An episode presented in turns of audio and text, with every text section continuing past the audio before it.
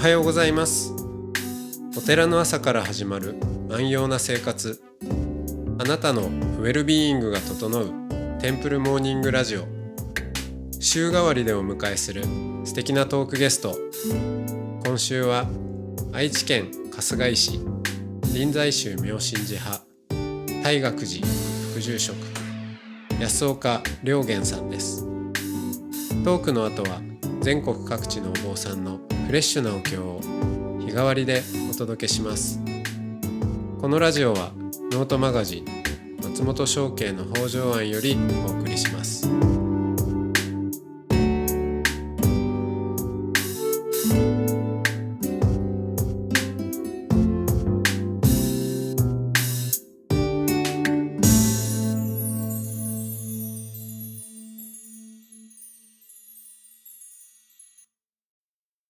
うございます。おはようございます。論理的思考から離れる仏教に出会うっていう、はい。まあ、その理系からあのお勉強していたところからあ、まあ、急にいきなりこう仏教を学ぶっていうところに行って、まあ、出会ったのが佐々木静香先生っていうのもなかなかな因縁だと思うんですけど、あのそこで出会った仏教ってどんなものだったんですかね？まあつまりうーん当時の自分。まあ寺生まれとはいえほとんど仏教のインプットがない中で、えーまあ、すごくこう理系的でありきっと論理的な思考に、えー馴染んでた親しんでたんだと思うんですけどそういう人に仏教ってなんかこういうものだよとかこういうところが面白いよっていうふうに、なんか語るヒントがなんかそこでね安岡さんがこうあーって思ったものになんかこうヒントがある気がして。なるほど。ええ何かな。なんか、まあ、仏教ってやっぱ仏になれるじゃないですか。ああはい、はい、仏になれますよっていう、それを信じましょうねっていうところからスタートするじゃないですか。一神教では神にはなれないですもんなれないですもんね。そこがすごいなって思いました。やっぱり、お釈迦様って人だよみたいなことを言われて、うん2500年前に実在した人だよ。僕たちと全く変わらないっていう。だその人を、まあこれ佐々木先生が言ったことですけど、信頼していくんだよっていう、その人の生き方を。信仰するんじゃなくて、信頼して真似てみて、そしたらあなたも同じようになれるんじゃないかもしれないっていう、なんかそこがすごい、なんか救いがあるというか、うんうんなんか努力でなんとかなるみたいな。あ、自分もなれるんだみたいな。そこが面白いな、一番ユニークだなって僕は思いましたね。うんその信仰するんじゃなくてはい。信頼する？信頼して、その人を真似ていけば、真似ていく。同じ人間だからあなたもなれますよっていうう。んあ、じゃあちょっと信じてみようかなみたいな。うん、その信じてっていうのは信頼してみようかな。信頼してみようかなっていううんですね。っていうのはあったと思います、ね。そうですね。その辺の話はねあのまあいつの時代も最近もまた、えー話題ですけどこうカルト問題にも関係するのかなと思って、はいはい。カルトはやっぱりうん信頼んのレベルじゃないっていうか、うん。うん、信じるも信じるとセットでそれ以外を信じないっていうか、うん。はい。それしか信じないっていう、はいはい。うん。そうですね。うん、唯一のね、えー依存先にはめ込んでいこうとする、まあ、それがカルト宗教というよりは宗教以外にもそういったものはあるのでカルト問題と言った方がいいのかなと思うんですけど、確かうん、だからそれからするとあの仏教で言ってることって脱カルトっていうかそのまんま、に。うんうん、ブッダは、えーあらゆるものから自由になる執着を離れる道を、えー説いているとで自分自身でもそれを体現しているというふうにそこを信頼してみて、うん、そういう方向に、えーご一緒にどうですかっていうことですもんね。いや、本当そうだと思います。あの、僕も、やっぱ仏教とか、まあ、宗教はし、まあ、あの塩に例えられると思うんですよ。うん、食塩、塩の塩。あの、塩って塩だけ舐めたら辛いじゃないですか。うん、けど、ご飯にかけると美味しくなるんですよね。うんうんうんだから、で、人間塩分取らなきゃ生きていけないけど、取りすぎだと死んじゃうっていうう。んなので、まあ宗教もやっぱり実生活とか日常生活があっての宗教だと思うんで、はいはいその日常生活を美味しくしていくものとしての宗教はいいと思うんですけど、そこにやっぱり塩にどっぷり使っちゃうとやっぱ死んじゃうよっていうか危ないよっていう。はいはいもうこの塩さえあれば大丈夫とかなると大丈夫になると 危ないですよね。じゃないはいけど、こう、あの、例えば、あの、ちっちゃい子供なんてし知らずに塩って美味しいからどんどんどんどん食べちゃうんですよね。舐めちゃったりとかして。なんで、やっぱりその加減を知らなきゃいけはないいですし、はい、塩分型、分方だと自分の体壊しちゃうので、うん、まあ、宗教ってやっぱそういうものなのかなって、そういう距離感じゃないのは逆に危ないなってのは思います。はいはいはい。そうなかなかいいですね。塩か。塩？って僕はよく例えるんですけど、へ塩みたいなものかなっていうのはありますね。だからやっぱ日常で楽しくない宗教はやっぱおかしいなと思います。どっぷり使って全部、それこそね、財産持ってかれちゃって寄付しなきゃいけない。苦しいってなったら、いやいや、まあその人は安心かもしれないですけど、けれどもやっぱり周りが苦しんでるとか、うん実生活が成り立たなくなってくるってなると、やっぱそれは、あの、塩に向きすぎてんじゃないかなっていううんうのがんそうですねありますね。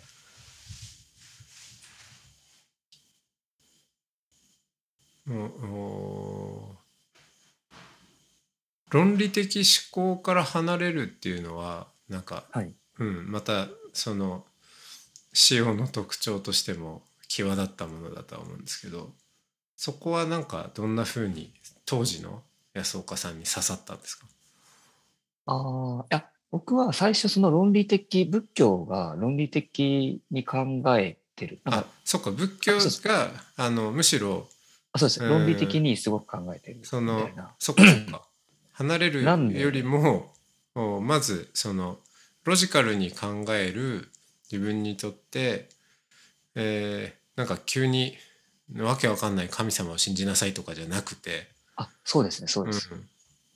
なので、例えば生き物を殺しちゃいけないよって言ったら、急にそれだけじゃなくて、なんで殺しちゃいけないのか。その理由は、うん例えば、あの、生き物を殺すと自分の心が劣化するからっていうんですよね。なんで、だから殺しちゃいけないんだよっていう。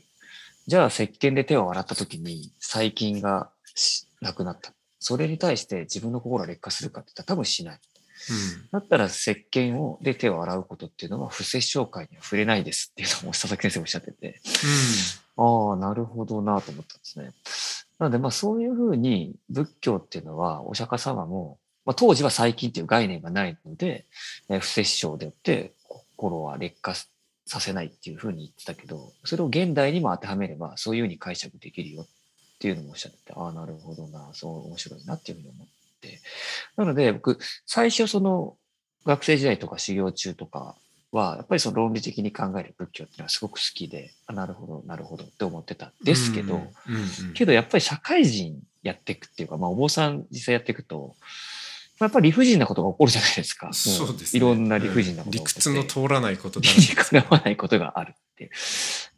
で、すると、結局、それでも、例えば南無阿弥陀仏って唱えなさいっていうわけですね。般若心経を唱えて、多分檀家さんはわけわからずに唱えてるんだけど、お嬢さん来てくれてありがとうって言って救われてる姿を見ると、論理だけでもない部分があって、だから論理が通じない部分で人も救われるなっていうのを改めて思ったんですね。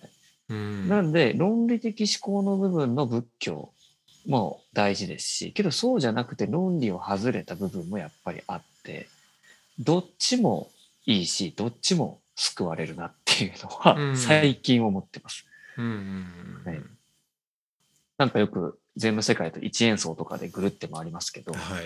なんか論理的から思考、わけわからないものから論理的思考をたどるんですけど、けど、また論理じゃないところに結局戻ってくるのかなっていう、なんかうんそういうぐるぐるもあるのかなっていうなんとなく。一回りしてきたんですかねはい。うんあるのかなってなんとなく思いますけど。理屈じゃないところでのところでの救救いはやっぱりあるなっていううのはん思います。そのおうん仏教そのものもそうだし、まあ、特に臨済禅は割とその論理を壊す。そうとするのも、まあ、あるなともなんとなく拝見していて、はい。うん、そこら辺はどまあでも究極的にはそのなんか論理を壊すじゃあ公安がどうこうとか、うんまあ、言葉でもあるけど騒動なんですかね。うん。本当そうだと思います。あの、論理を壊すために、やっぱまずは論理をしなしなきゃいけないじゃないですか。はいはい。いきなり、例えば臨済点で、例えば、あの、問答とかでね、わけわからんことやるとか、あいろいろあると思うんですけど、いきなりわけわからんことやっとっても、多分、ただわけわからんことやってるだけで、わけわかってんだけど、いや、けど、それを殻を破ってわけわからないっていう部分を、多分師匠は見てるのかなって思うので、うんなんか、そこがまず一回経なきゃダメだよって。あの、よくお経を全部焼きましたとかそういう逸話も出てきますけど、それはお経を知った上での破るっていうか、うんうんなんかそういうステップはやっぱ踏まなきゃいけないのかなっていうのは思いますけどね、なんとなく。うんでいきなり土地狂ったことやっても、それただ狂ってるだけなので、うんあの、やった上での狂うみたいな、うん。破る。型を学んだ上での型破りみたいなところがやっぱりあるのかなっていうのうがん。公安でもなんとなく感じ。る。うん。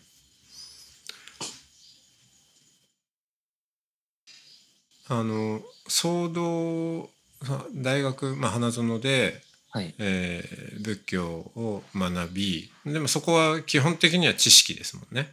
知識ですね。はい。うん、でそこから騒動に入るっていう、はい。あれ騒動選びの時って何かあるんですか？もうお寺のこう流れでお師匠さんから、うん。まあ、地元で行こうっていうのがあるのか、安岡さんの場合はどうだったんですか？うちは、あの、師匠とは違うところに行ってるのでお、あの、行きたいところ行けっていうのは言われたので、うん。逆に自由だったんですけど、うんうんまあ、ただ、やっぱり騒動って僕もすごくビビってたので、う ん厳しいところ、怖いところっていうイメージがあったので、まあやっ、まあ近場で自分の住んでる愛知県の近いところだとやっぱ結構 OB の方もいらっしゃるので、うん。まあそういうところで、あの、無難に選んだっていうのは正直あります。近い、近いから、みたいうん近いでも近いっつったって家から通えるからとかじゃないじゃないでな。すか。そうですね。もちろんそうなんですけど、うんまあ土地勘があるっていうのと、まああとは人数がいるところにやっぱ行こうって思ったので、あーその少ないところと多いところってあって、はいはい、やっぱ人数ある程度いないと、その騒動として成り立たないっていうか、うんうんいろんな役職があったりとかあるので、まあちゃんとその騒動として機能してるっていかんですけど、あの、うん人数がちゃんといるところにしよう。何騒動って言うんですか？私はあの特元騒動っていうところ特元。特元寺っていう名古屋の、うん。あの、お寺ですね。うーん。はい。もう本当に、そんなに歴史はなくて、修行道場として建てられたお寺なので、そう今の住所、ご住職、今の老子でも8代、第8代、ああ。はい。第8世なので、そんなにあれなんですけど、けど修行層は多いんですね、結構。あ。そうなんですね。当時。何人ぐらいいらっしゃったんですか？う僕がい入った時は25人ぐらい。うーん。20人は下回らないっていうはいとこはい。ろだったので、だたただちょっと僕が入って以降減っちゃったので10代後半もありましたけど、うーんそれでも20人ぐらいはいるっていうのは臨在の中ではまあ多い方だったのそうですよね。なんかお話伺ってると。はい。なので、うん。そこを選んだっていうのはあります。あとはまあ老子さんでよく選ぶ選ぶ選ぶ立場じゃないんですけど本来は。うん。けどその好きな老子さんとか、うん。まあ、今なんかはまさによくとなんで老子のところよく行きますけど、ええ。なんかそういう老子さんがまあちゃんといらっしゃって、えー人気なっていうのも当時はあったかなとう思います特元騒動はもう騒動だからその老子さんもどこかからこう順繰りにというかいらっしゃる感じなんですか？その時期時期で。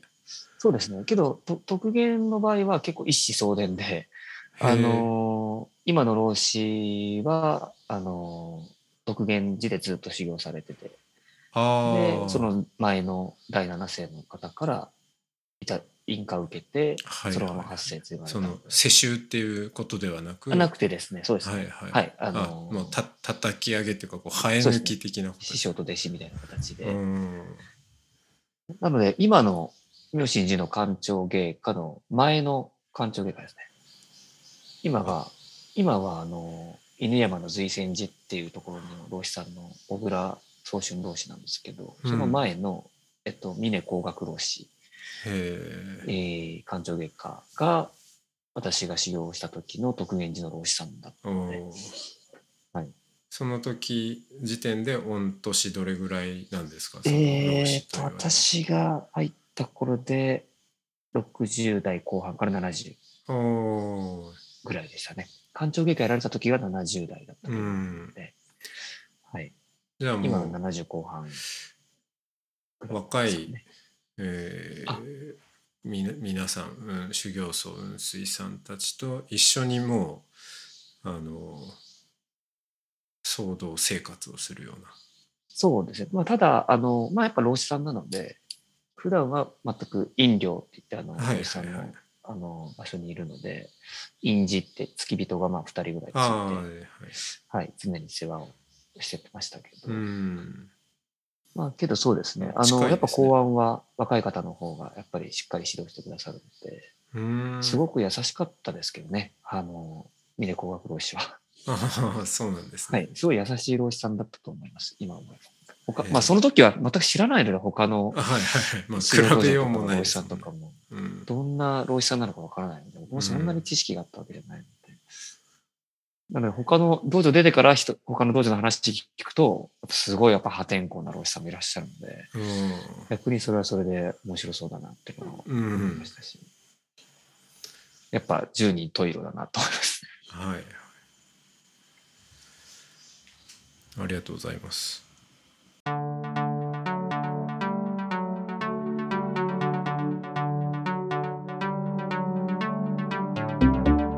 いつもご愛聴ありがとうございます。テンプルモーニングラジオは総再生回数50万回を突破しました。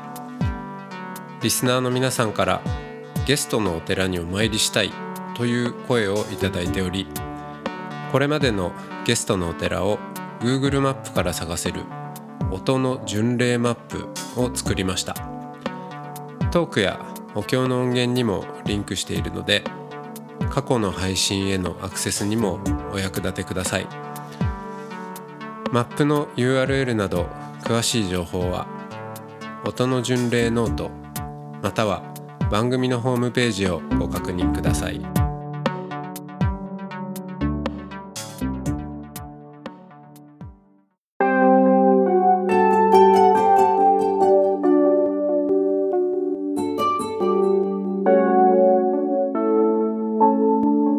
ここからは音の巡礼のコーナーです。全国各地のお坊さんのフレッシュなお経を日替わりでお届けします。登場するお経やお坊さんに関する情報はノートマガジン音の巡礼をご覧ください。トークゲストへのメッセージやお経の感想などもノートマガジン音の巡礼ウェブサイトのコメント欄でお待ちしております。それでは今朝も音の巡礼へいってらっしゃい。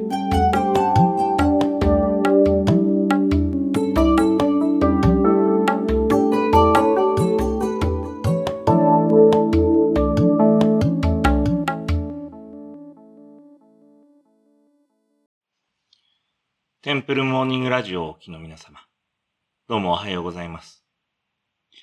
山田県米沢市にある浄土宗サイレンジ住職の伊藤隆信と申します。これからお唱えする節のついたお経は、三尊来というお経です。三尊来は、浄土宗のご本尊である、阿弥陀如来様と、その脇地である観音菩薩様、聖子菩薩様、その三尊の仏様の、仏とお姿とを、たたえ敬いとなるお経で、いわば、浄土宗における賛美歌のような位置付けのお経でもございます。浄土宗を開いた法然上人が、時を超え、主として仰いだ、中国、唐の構想、全道大師、その著作、王女来三下の中から抜粋されたものです。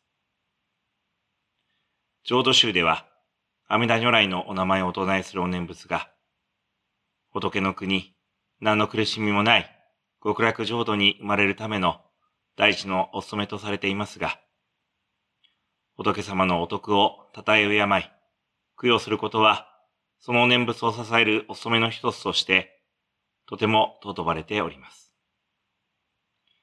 三尊来は、その供養の心を表す大切なお経でもあります。それではこれより、お務めをさせていただきます。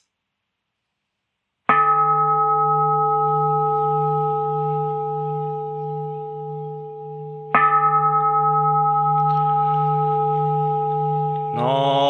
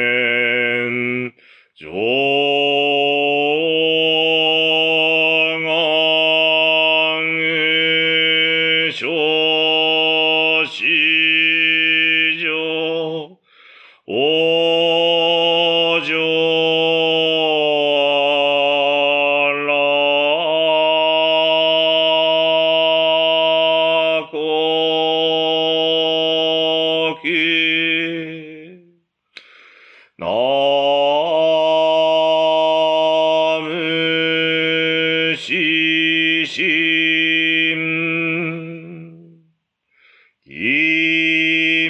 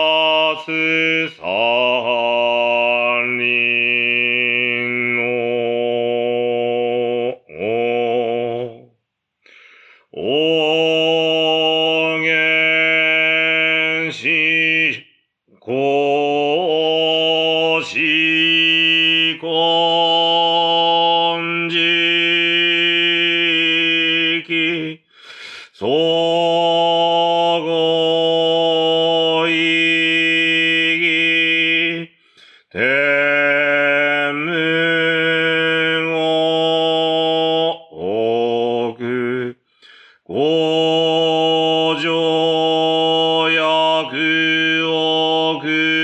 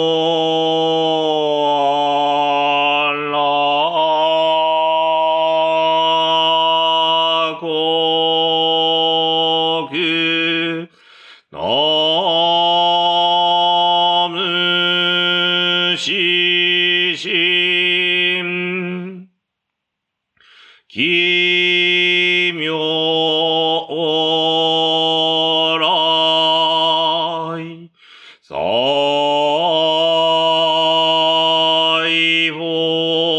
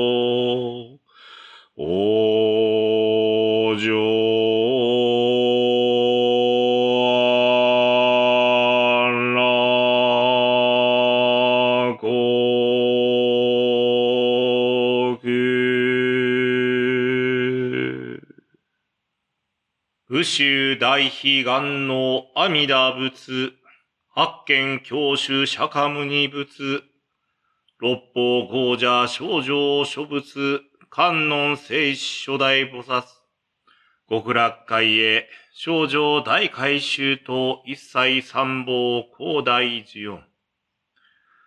また願わくは、天下和順、日が照明風維持、祭礼吹き、国部民南、氷河無有首都公認無襲来場。また願わくは、コロナウイルス、仏庫者、悪意、追善増上菩提。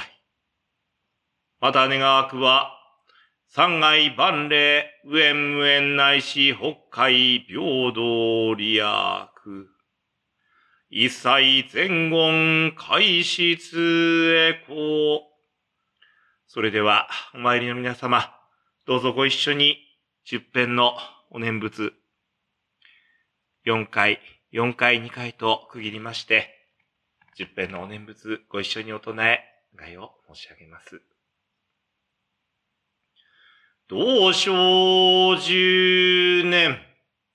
ナムアミダブナムアミダブナムアミダブナムアミダブナムアミダブナムアミダブナムアミダブナムアミダブナムアミダブツナムアミダブ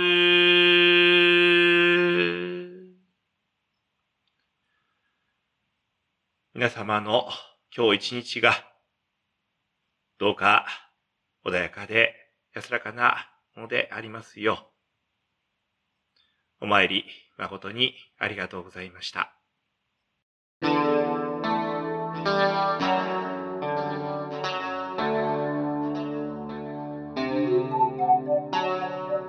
このポッドキャストはノートマガジン松本紹圭の方丈庵よりお送りしましたお経コーナーはノートマガジン音の巡礼のご協力でしたゲストへのメッセージや番組の感想などはそれぞれのノートのコメント欄にてお待ちしております。それではまたテンプルモーニングラジオでお会いしましょう。